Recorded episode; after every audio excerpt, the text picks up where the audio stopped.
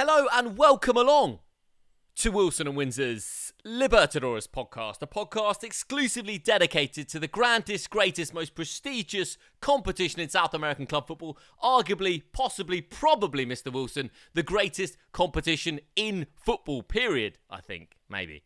And this week on the pod, we discuss the third round of qualification before the group stages of the Copa Libertadores because it's all teed up for this third round of qualification. We've had the first and second round, so myself and Mr. Wilson, we were we were previewing the the eight teams, the four ties. There's some really really big football clubs in this round of qualification, and we had a little look back. We talked about Boca and River and uh, yeah, everything in between. I think myself, David Windsor, and Mr. Oliver Wilson.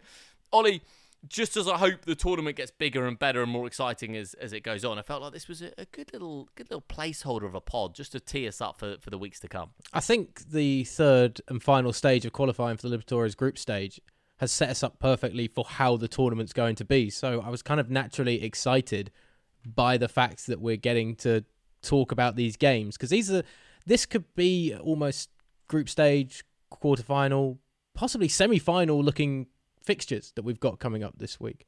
Um, and I was even mm. I was even tweeting out on our Twitter account now, the official podcast Twitter account wins uh, will win pod on Twitter uh, about how excited I was that these games were coming up because there are some really tasty ties and it sets us up perfectly to get excited about the Copa Libertadores 2021. And thankfully, the adrenaline hasn't finished from 2020, so we haven't come down yet either. We're just going up and up and up. You know what? Some people on podcasts will say they're excited, but I'm looking at Mr. Oliver Wilson's face, and I can tell you that this guy is genuinely buzzing about some of these ties. There's, no, there's no, uh, that that is legit, Ollie. Yeah, and why wouldn't you be? Because as you say, there, there's some huge matches. It's going to be. It's going to be awesome, man. I'm looking forward to it. I can't wait for the year, actually. It's going to be good. It's going to be some late nights. That's what it's going to be. It's going to be uh, mm. football past two o'clock in the morning, I think, sometimes which will be yeah. interesting to see that how that fits in with the rest of the European time frame. So we'll. Well, they say that nothing good happens past midnight, but they obviously haven't soaked up a little bit of uh, Copa Libertadores action in the small hours. Ladies and gentlemen, this is going to be the first of many, many this year. Enjoy the pod.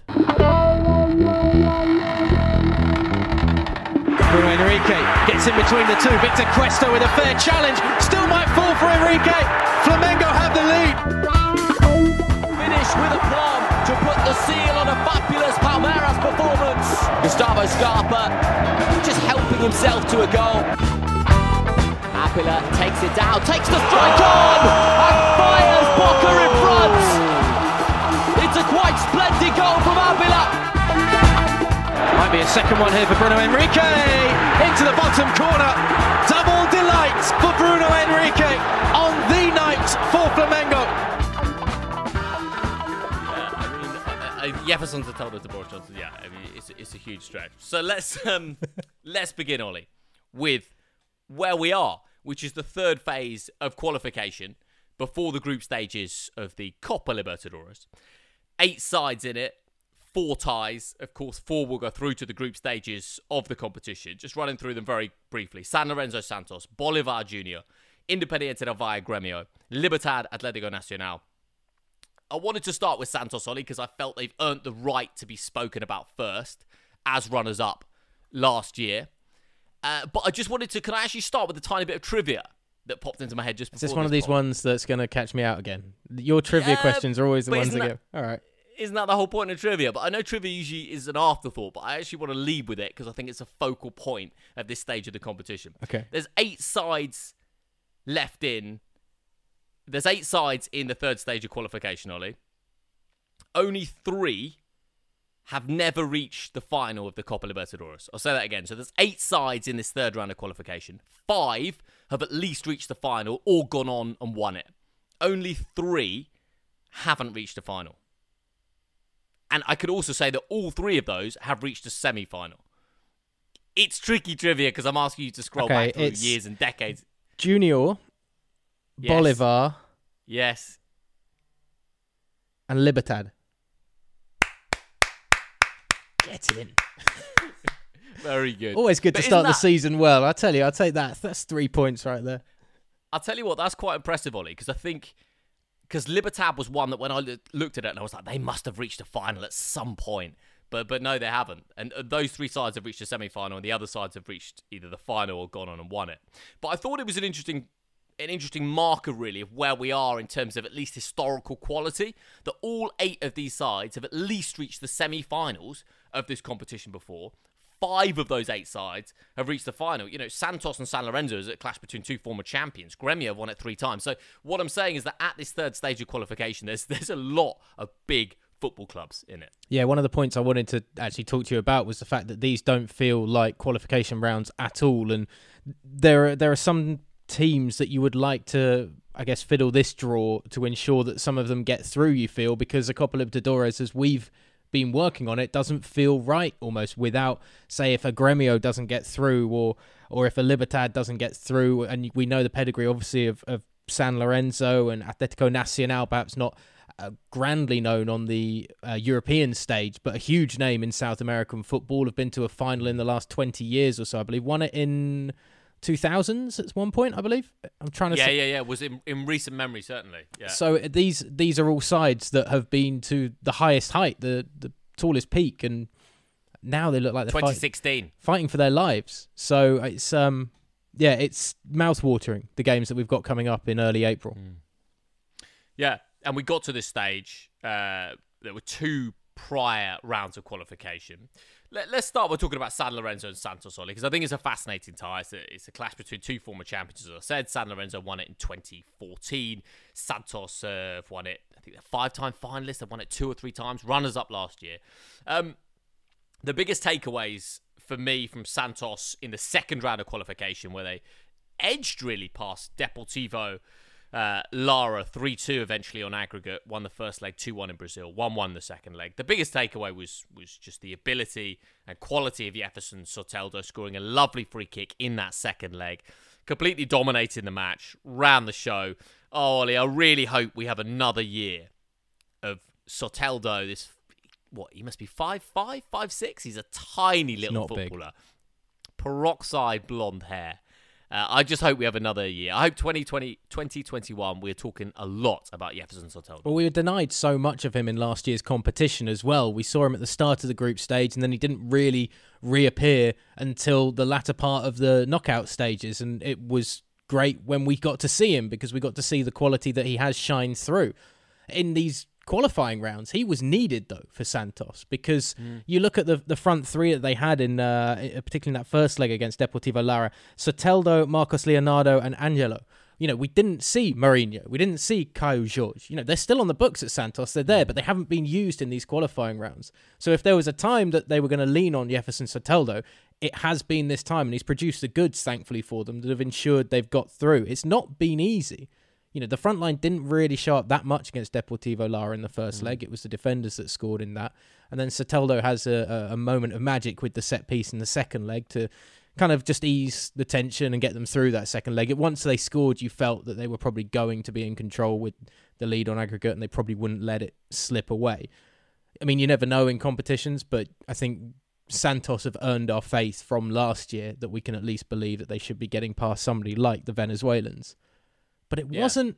It wasn't smooth sailing. No, it wasn't. And listen, I'm not going to lie and say I've watched so much Venezuelan football that I know exactly about the quality of Deportivo Lara, but but they really pushed Santos in this, and it's also worth mentioning in that first leg, Ollie, as you say, Kaiki, the the um you know the defender scoring the winning goal, the the uh, 17 years and I think it was 50 odd days, the second youngest player, the second youngest Brazilian maybe to, to score in the Copa Libertadores. So, yeah, and they also had, you mentioned uh, Marcos Leonardo, who's kind of leading the line. He's also 17 years of age. I mean, you know, we were sometimes giving Caio Jorge a free pass at being, you know, however however old he was, 19 or 20, um, in the tournament last year. So so certainly Marcos Leonardo at 17, you know, I'm not quite sure what you can, can ask for him.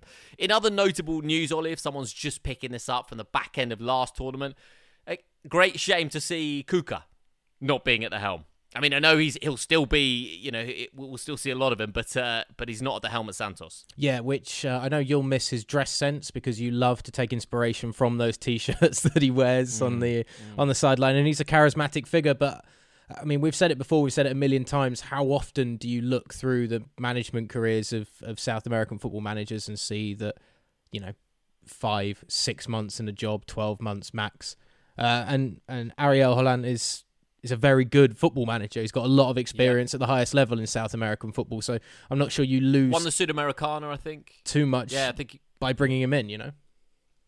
Yeah, yeah. No, I think it, it, it on paper certainly a good appointment. It's Uh, it's interesting. Sa- I was just going to say with go. Santos as well that the big thing is sorting out a centre back pairing again. Because of the Mm. loss of Verissimo going off to Benfica, you now have to find somebody alongside Luan Peres, and, and Kaiki seems to be the, the player that they want to create that that bond as a, a centre back pairing once again. But that's going to be a real problem potentially for Santos going through the remainder of this tournament, whether they get through this third round or not against San Lorenzo. Is that loss, that really weakened back line you've suddenly got when you take out, arguably as we as we heard last year, the best centre back in South American football out of that defensive line. And what a big clash it is against San Lorenzo in the, in the third round of qualification over two legs. I mean, yeah, just two huge football clubs on the continent, two former champions. San Lorenzo got through to the third rounds of qualification by beating Universidad de Chile 3 1 over two legs. Um, you know, Universidad de Chile themselves, a huge club in their in their homeland. Uh, for San Lorenzo, Franco de Santos scored in both legs. I don't actually remember him much in England Do you and not? in Europe. Do you? Oh yeah, I remember him at I- Wigan. Yeah, I, I was I I saw that he'd I knew that he'd played for Wigan and I was doing some digging and I was like, was he in the in the side that uh, won the FA Cup final? And when, when was it? 2012, 2013? And he was on the bench actually in that. I don't remember his time in Germany. I think he had a spell there. I, I remember the name, remember the connection with Wigan, but can't recall It- goals he scored. bleeds in a little bit, and I'm I could very easily be incorrect, but there was a goal against Chelsea that he scored in the latter part of the year they got relegated, which was ruled for offside that was miles onside. And everybody started saying these are the types of games where you've got to have technology. And it was one of those goals that really added the oomph into the debate of Yeah. ha- getting some sort of offside technology brought in or some way to challenge things in world football. And that I think it was Franco de Santos scoring in that game and having it ruled out that led again to the, the debate coming up. So if you're not a fan Franco of de VAR, Santo yeah, for VAR. if you're not a fan of VAR, have a word with Franco Di Santo, and you probably want Santos to go through against San Lorenzo. That's all I'm saying. Who do you want to go through, by the way? Who do you want to go through? Who do you prefer to see play six games of football in the group stage? I went on a YouTube deep dive with Yeah. San Lorenzo's fans, so I've got a real like affinity to the atmosphere. So if fans get back into stadiums in the next six months, I'd love to see San Lorenzo in the Copa Libertadores. I think though, I don't think it's right to judge the uh, to steal from the footballing world a chance to see Jefferson Soteldo play a full Libertadores campaign, hopefully, and the mm. other young quality that Santos have coming through their ranks.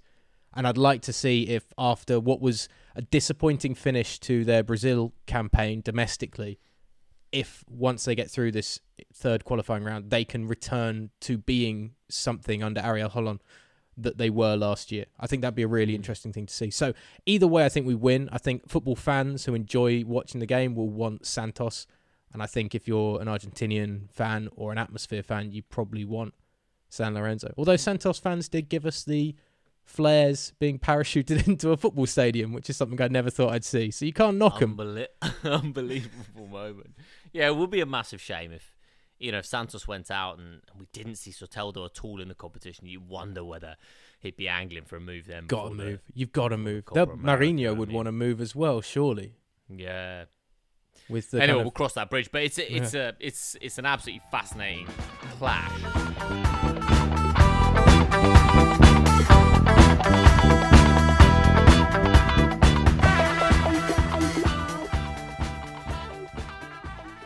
But it's not the pick of the four of the four ties in this third round of qualification, is it, Mr. Wilson? if we're going there, it's a quarter final. This is a quarter final or semi final of a Libertadores campaign. If we're going to where I think we're going to go, because Well, we are going the pick the pick of the games is Independiente del Valle against Gremio. This is yes. this is.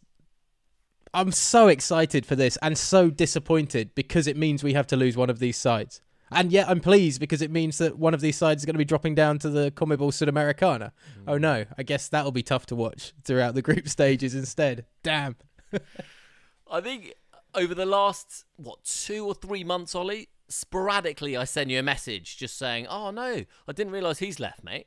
Because we know Ollie Wilson is the Independiente del Valle in English correspondent, and I'm, you know, I, I have an affinity with them because they were great to watch, and I love the underdog story over the past five years. Of course, Libertadores runners up in 2016, Sudamericana champions 2019.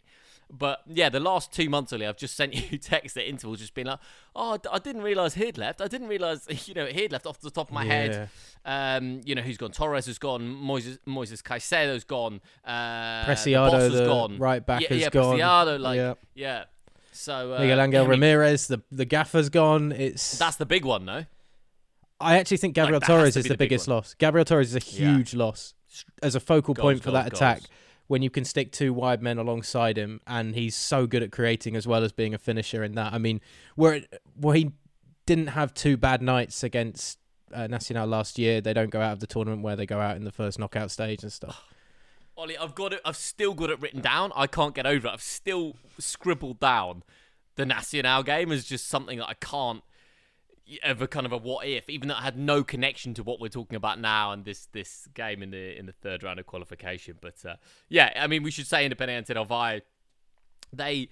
Well, they lost the first leg against Union Española 1 0 and then stormed back to win the second leg 6 2, so go through 6 3 on aggregate. Um, yeah, it, listen, it, it was an impressive performance. They still got players there, Ollie, that, that we sort of recall from a couple of years ago. But Pellerano's still there pulling the strings. Faravelli.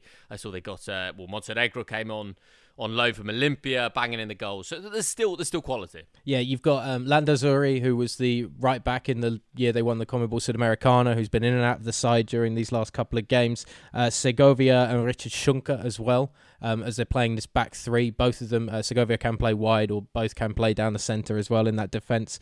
Uh, John Sanchez started that second leg, and Joel Richards and I have been having a long discussion about him because there is a stereotype in Ecuadorian football that once you the young players get to the top of the domestic league, they start to think they've made it, and there's a real kind of motivation problem that seems to seep in at a lot of teams and with a lot of players. And uh, Joel believes that that perhaps happened with Sanchez, which is why he didn't feature much last year, was on the bench a lot, why he didn't perhaps play the first leg of these qualifying rounds, but he was really good in the second leg. So, and they've got some young blood coming through again. Uh, the the 18 year old in the middle of the park, Pedro Vites, uh, Vita, excuse me, who who Yeah. got his name on the score sheet and actually looked a really good little box to box midfielder for for a teenager.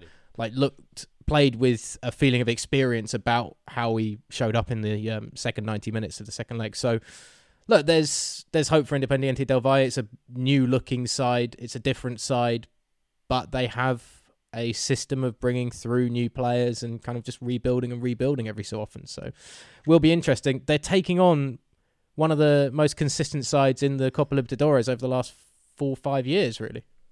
I mean, it's a terrible draw for them. I mean, it's a terrible draw. I mean, I think Gremio, the side. I know Santos got to the final last year, but I think Gremio, the side you don't want to face uh, in amongst those eight clubs because of what they've done in terms of consistency. I mean, even Santos's run to the final last year was an anomaly in terms of recent years, but Gremio, um, yeah, incredible that succession of kind of semi-finals. Renato Gaucho is still there. Uh, they're multiple-time winners of the competition. So, I mean, yeah, Gre- Gremio is it's a huge clash.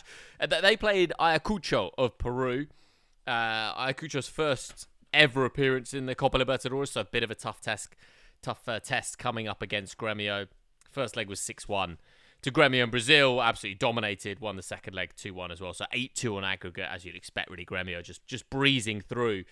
Um, yeah, and, and, and, and setting up what is, I think, the, the tie of the round. Diego Souza got a hat trick in the first leg.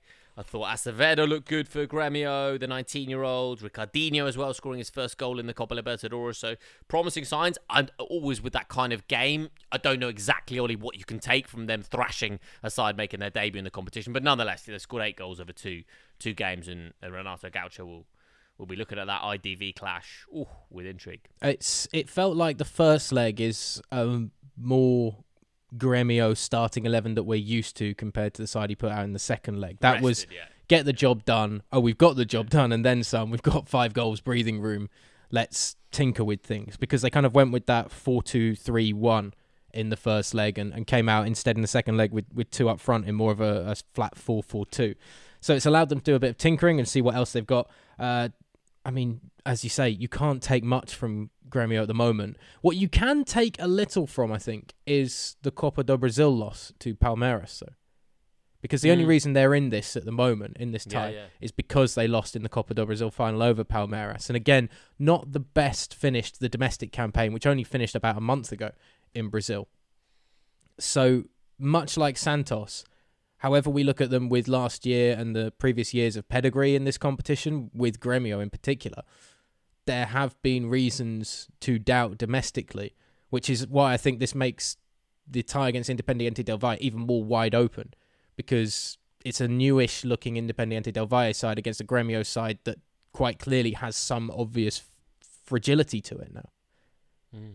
And they don't necessarily have an Everton like they did two years ago to drag them Yeah. kicking and screaming through games, you know. Yeah, I think it's fair to say that. I mean, both of these two sides. When people say sides are in a period of transition, it normally means they're significantly weaker and might not regain what they were before. It's just being polite.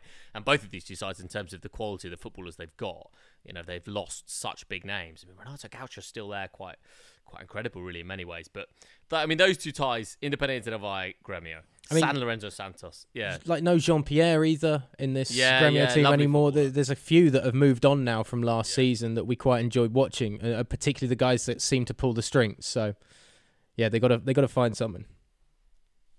who do you fancy?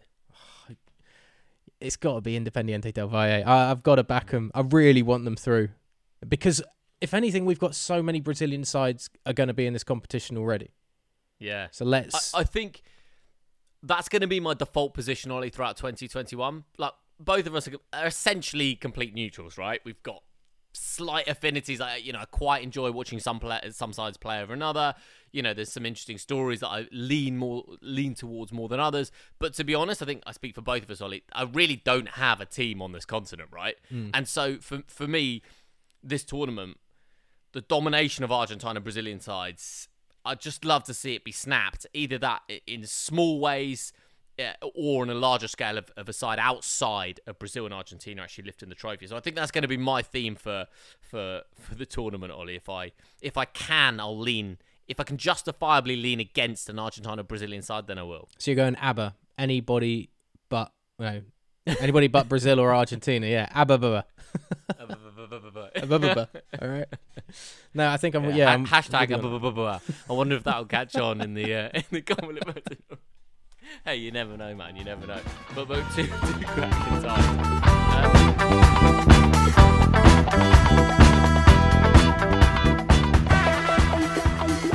the other ones on it. Bolivar against Junior.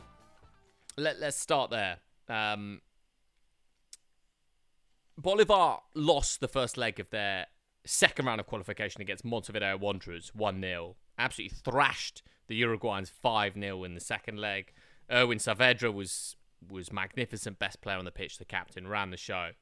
Um, I think it's fair to say that Bolivar aren't, you know, they have reached the semi finals historically, but, but they're not really a, a notable name outside the continent. And I was really impressed with Junior of Colombia against Caracas in the in the second round of qualification. Caracas are a decent side. They really are. We saw that last year, Ollie, in the mm. Copa Libertadores. They came. They were so unlucky not to qualify for the knockout phases of the Libertadores. So even though you might look at that and think at Caracas, if you don't know anything about them, maybe, but they were good last year. They got some really exciting, good young players this year. Samson Akinyoola, 21 years of age, scored in both legs. I'm sure he is a Copa Libertadores group stage player, if not more, in the years to come. So I think you'll hear his name more often. But ultimately, Caracas didn't come through. Junior came through, 5 2 on aggregate. Um, and they, they go through to the, the third round. But there's just a lot to like in this junior side. Uh, we, we were we were WhatsApping about Miguel Angel Borja just before the pod. He, you know, on loan from Palmeiras. He is there's goals in that man. He's got a host of Libertadores goals for numerous clubs. I think it's 18 or 19 Libertadores goals he's got. Not too many players in the tournament, if any, will be able to match that. You know, he's scored a lot of Libertadores goals.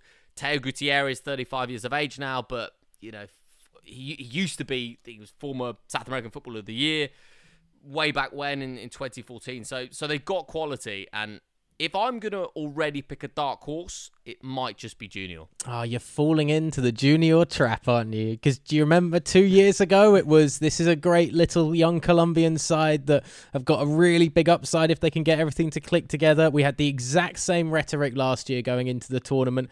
Had the same rhetoric with Junior when they dropped into the Conmebol Sudamericana last year, and they just don't show up in the big moments for some reason. Which is why with dare I say it, for the first time in the 2021 Libertadores with the altitude of La Paz on the road against Bolivar. I mean, I, I'm convinced that's why Montevideo Wanderers looked so lost.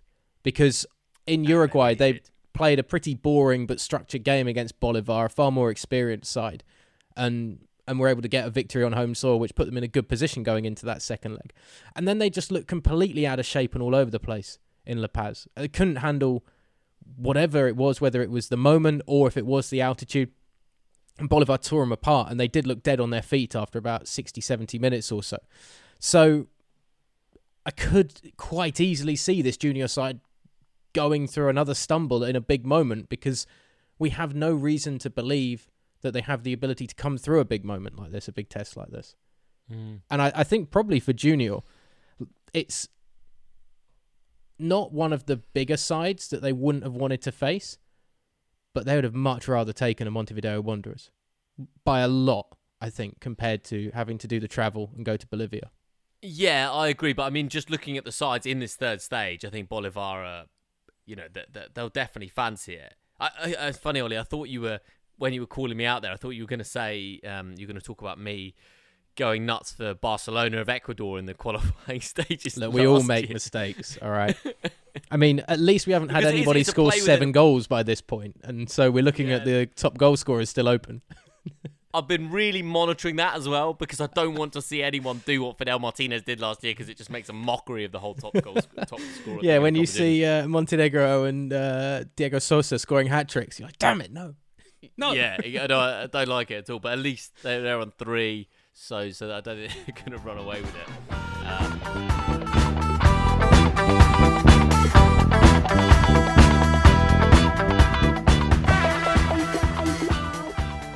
the other game in the third stage is Libertad against Atletico Nacional. Um, Libertad's came through, I mean, squeezed through against Universidad Católica in their second round of, of qualification 3 2 on aggregate over the two legs. And Atletico Nacional, and this really disappointed me, Ollie. They battered Guarani 5 0 over two legs. Um, you know, this is a Guarani side who were in the group stages of the competition. Well, qualified out of the, you know, they, they, they qualified out of the group stages last year. I think they did. Lost in the last 16, maybe. Um, Possibly. I'd have to th- double check that, don't I think think. they got out of the groups, but maybe. no, you might be right there. Yeah, but I mean, you know, I was disappointed by with Guarani for the fact that Atletico Nacional just absolutely battered them. Yeah, I think that's um, that's a positive sign though in terms of looking at what we might get to see from Atletico Nacional this year. Again, I know when we've been in South America, unfortunately, we're not there just at the moment. Hopefully, later on in the year, once things change, we might be able to get back and chat boots on the ground with some people again. But there's been a lot of discussion about Colombian football and how it has it had a real peak, and then there hasn't been much in the last three, four years of like a really good Colombian side to watch. You know, uh, people were mentioning Deportivo Cali's name a lot of the time at the start of the Conmebol Sudamericana campaigns, and that hasn't really shown up. And Atletico Nacional, at least, I was very disappointed with last year as well in continental competition. So it's good to see them take on a Guarani side that we quite highly rate, I think, on this podcast, mainly because of what we've witnessed over the last few years again. And, you know, it's a different side. Rodney Redes has gone up to Austin. Um, You know, they they are missing a couple of other like half decent players that they had in that team. So maybe they're a slightly weakened outfit compared to what we've been used to seeing. But I think this this will be as we've kind of Paraguayan sides have been a bit more of the hipster sides, but Libertad have never really impressed that much. I think whenever I've watched them, they're not an aesthetically pleasing side to view. No, So I think Atletico Nacional, this could be quite a tidy draw for them. This could be one that maybe will be the most uninspiring to watch, but is a nice a nice clean whistle through for the uh, Colombians. Yeah, yeah, those ties being played uh, between the 6th and the 8th of April, the first leg, and the second leg on the 13th to 15th of April. That's after the international break.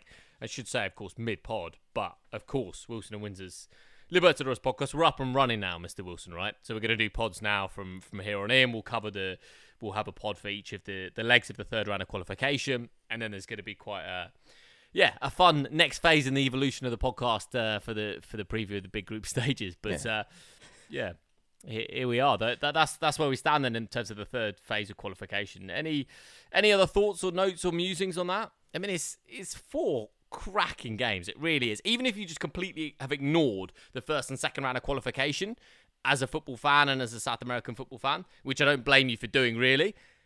But you should definitely pick this tournament up now as opposed to in a few weeks' time for the groups, I'd say. Yeah, I think anybody that doesn't look at these and then goes into the group stage thinking, oh, these teams qualified through qualifying, uh, you know, had to come through the qualifying stages, you're going to look at it very naively. Um, mm. And speaking as somebody who's been caught out very often in football of looking at things naively from time to time, um, there are far worse sides that are currently already booked into the group yeah. stage than the four that are going to come out of this.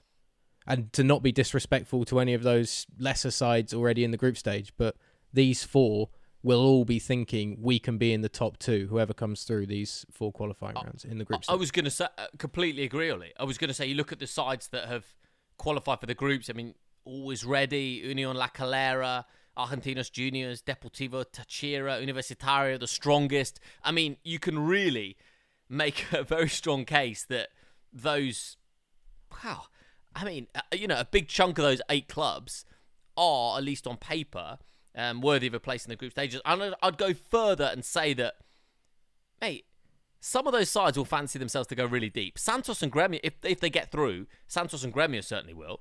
IDV will. San Lorenzo might. Atletico, Atletico Nacional, will expect yeah. to be in knockout stage yeah. football. You imagine, yeah. Yeah. So, I don't think I think it's a really good point that you make when you say that if you miss, if you don't watch any of these third round of qualification, you might be missing the start of a genuine story that goes very, very deep into the calendar year and into the competition. I don't think that's uh, I don't think that's too much of a stretch to say that in September, October, November, Ollie, we could be referencing back something that happened in the third phase of qualification. I would put all of those teams above any of the Uruguayans come in that come in, and then nine others that are currently in that group stage.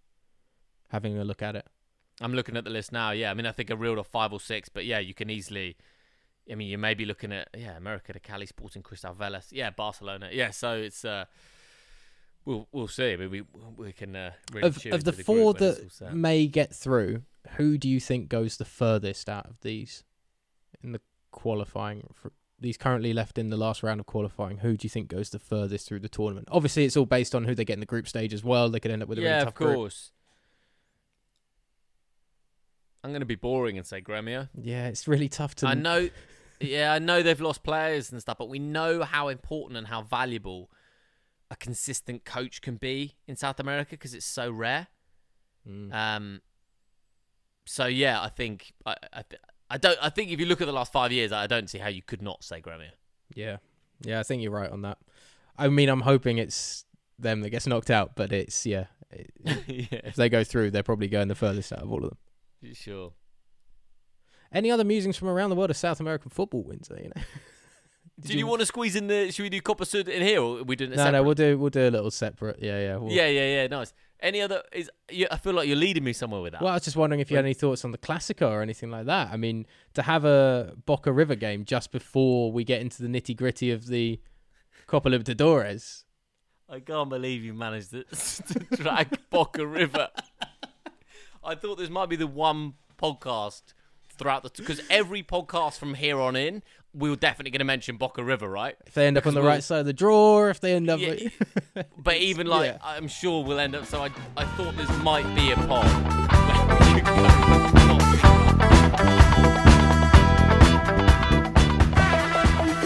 Big thanks for listening to the podcast once again. Remember to follow us on all good social media outlets such as Twitter and Instagram. Uh, Will Win Pod is where you can find our new Twitter and Instagram accounts. That's Will Win Pod. You can also follow at David T Windsor and all of that social media activity that he provides on Twitter. That's at David T Windsor and myself O underscore J underscore Wilson. That's O underscore J underscore Wilson. The best way, though, to stay up to date with all of the new podcasts that will be coming out in 2021 is, of course, by liking and subscribing to the podcast on your favorite podcasting outlets such as Spotify, Google Podcasts, iTunes, any other reputable uh, places to find a podcast, and of course, our host, Anchor.fm. Like, subscribe, review, let us know what you think. Get in contact with us in questions that you can fire across.